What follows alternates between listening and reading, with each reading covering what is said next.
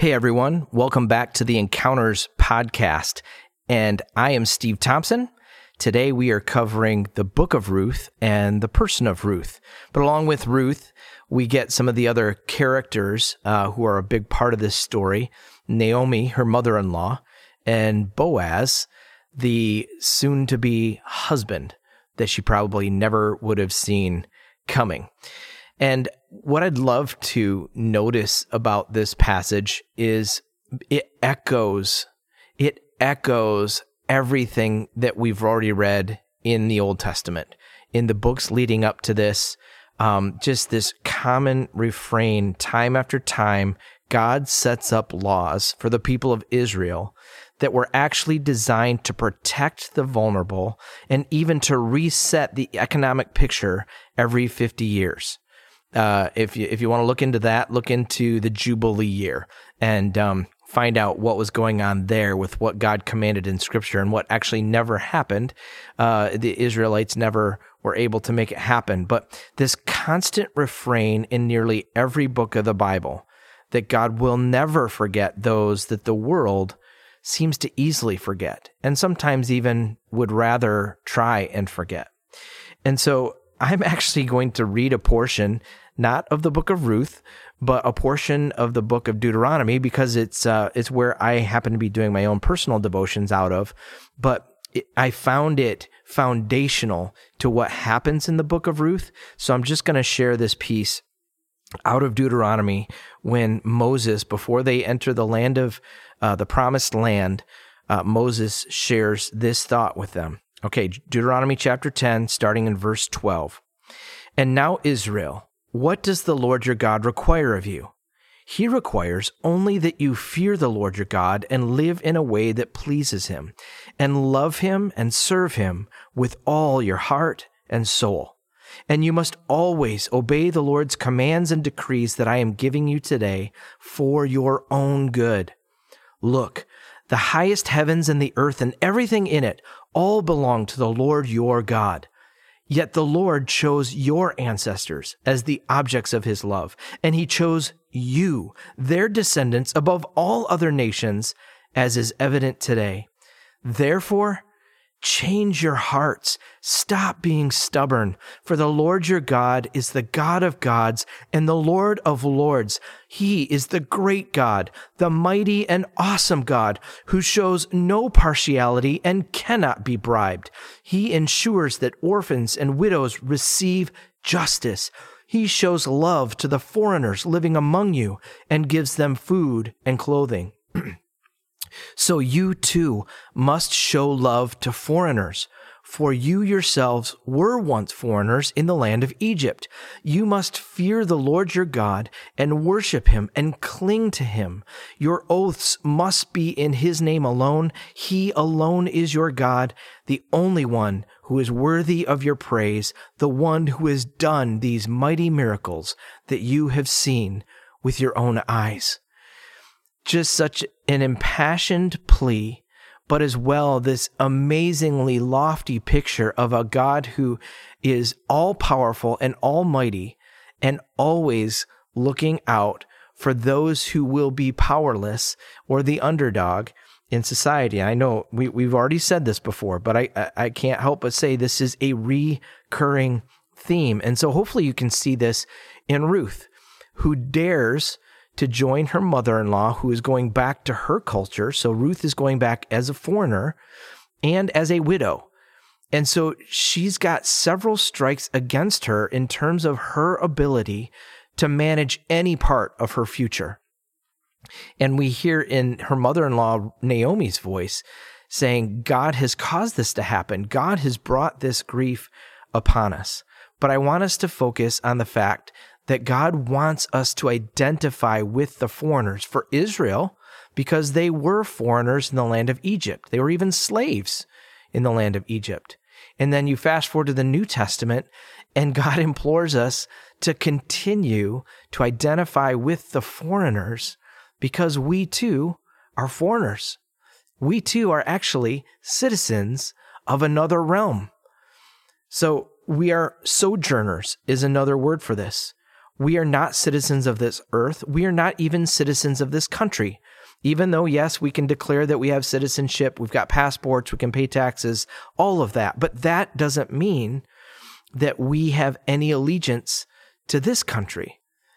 It is allegiance to the kingdom and to the kingdom of God breaking into our country and into our world that we get to be a part of. So here, I just want to clarify that doesn't mean that we don't have anything to do with local politics or that we avoid community development or making changes. No, no, no, no. It has the opposite effect. As people and citizens of the kingdom, we of all people should be the most engaged and invested because we have an outsider's perspective. We know what it's like to not be from around these parts, to not have the advantages and protections and networks and inside tracks of a citizen of this world, of this nation, of this community. And so we will always be on the lookout for those who lack those advantages, and we identify and help bring them alongside. So I think that's just a super important, helpful perspective that we always have to have in everything we do and how we approach our engagement with our community, with our country, and with our world now let me get, make this personal. Um, and it's going to be a personal story from me that hopefully uh, impacts or has uh, meaning and significance for you. And that's this concept of the kinsman redeemer. And Christine and her message on Sunday uh, covered this uh, pretty well so I will just like kind of add to that. If you haven't heard it, then then go check out her message first, maybe for more detail. For sure, read the book of Ruth. That'll help fill you in on some of this. But it's interesting because a lot of this is very foreign to us because we're reading a book from a foreign culture, an ancient culture that had very different customs and values than we have. And so we risk kind of misunderstanding uh, what they did as being crazy and archaic and barbaric, even, uh, and some of it was. But the laws that God gave again were to help protect those who were vulnerable and being exploited uh, by the practices of that day. So, uh, I had just heard a story recently, a gentleman from Africa, where he was trying to explain that now that he lives in the UK, how when he talks about the people of his tribe and the customs that they had, uh, we we view them as backwards. But his tribe actually still uh, gives a dowry when entering into the marital agreement, but they don't at all see it as a purchasing of a person, not by any stretch. It is the uniting of two families by giving lavish gifts. Um, or when uh, his grandmother's first husband died, she actually married her her first husband's younger brother. And so that levirate marriage that we heard Christine talk about it was a value in this African culture from today. But that's because they viewed marrying into a family and not just merely marrying a person. A marriage was a union of two uh, families. And so it only made sense that they'd be loyal then to that family that they committed to, that they covenanted to. So that's just an example of where some of these things are still in existence today. And we would risk running over a culture if we don't try to understand and listen to that culture and the value that they're speaking. Say, so that kinsman redeemer concept.